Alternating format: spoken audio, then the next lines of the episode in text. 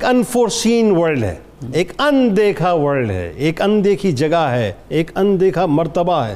ایک اندیکھی جنت ہے یوں کہیے کہ ہم تو انسنی بھی کہیں نا کہ ہم نے تو سنا بھی صحیح طرح سے نہیں جنت کے بارے میں تو وہ جو مقام ہے بروز محشر شہید کا اب ذرا وہ بتائیے وہ کیا ہوگا کہ سب ایک جگہ ہوں گے شہید کہاں پر ہوں گے جنید بھائی نبی رحمت صلی اللہ علیہ وسلم نے ارشاد فرمایا کہ جو شہداء کی ارواح ہیں ان کو سبز پرندوں کے اندر رکھا جاتا ہے ٹھیک ہے یہ جنت میں جہاں چاہے سیر کرتے ہیں آہا۔ اور عرش کے نیچے کندیلیں ہیں ان میں آرام کرتے ہیں آہا پھر یہ بھی فرمایا کہ ان کو جسم کے اندر رکھا جاتا ہے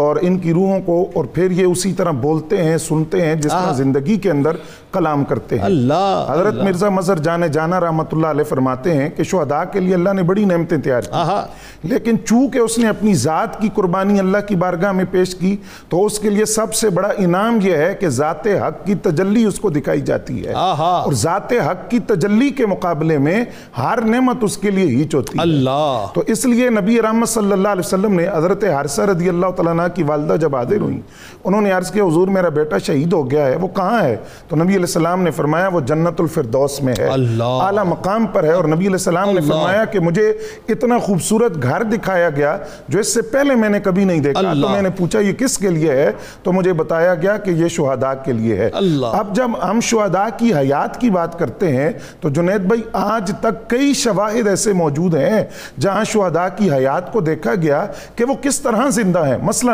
امام یوسف نبیانی رحمۃ اللہ علیہ فرماتے ہیں کہ حضرت امیر معاویہ رضی اللہ تعالیٰ عنہ کے دور میں نہر کھدوائی گئی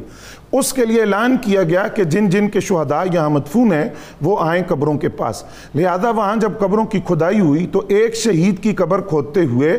پاؤں پر وہ پھاوڑا لگا جس سے ان کے زخم آیا اور خون بہنے لگا آئے ہائے، جس طرح زندہ آدمی کے جسم سے خون نکلتا ہے اللہ اب یہ کب کی بات ہے بعد نے لکھا ہے کہ یہ سید الشہداء حضرت امیر حمزہ رضی اللہ تعالیٰ عنہ کی قبر تھی چھیالیس سال کا عرصہ گزر چکا ہے اور چھیالیس سال کے بعد بھی قبر کے اندر ان کی کیفیت اس طرح ہے جو زندوں کی کیفیت ہوتی اللہ ہے اکبر۔ اور پھر حضرت امام مالک رضی اللہ تعالیٰ عنہ حضرت عبداللہ ابن عمر اور عمر بن جمور رضی اللہ تعالیٰ عنہ کے والے سے فرماتے ہیں کہ سیلاب کی وجہ سے ان کی قبروں ایسا سے ہی ہے، ان کے ایسا جسم ہی کو ہے۔ نکال کر منتقل کیا گیا اور جب ان کے اجسام کو ان کی قبروں سے نکالا گیا دیکھا گیا قبروں کے اندر تو جس وقت ان کی تدفین ہوئی تھی اس وقت ان کا جو ہاتھ تھا ان کے زخم پر تھا اور آئے اسی ہاں، طرح اسی طرح تدفین سے۔ ہو گئی لیکن جب چالیس سال بعد ان کی قبروں کو کھولا گیا تو ان کا وہ ہاتھ اسی طرح ان کے زخم پر تھا اسی جب طرح۔ ہٹایا گیا تو وہ ہاتھ واپس ان کے اس زخم پر چلا گیا اللہ۔ یعنی اس طرح کہ جس طرح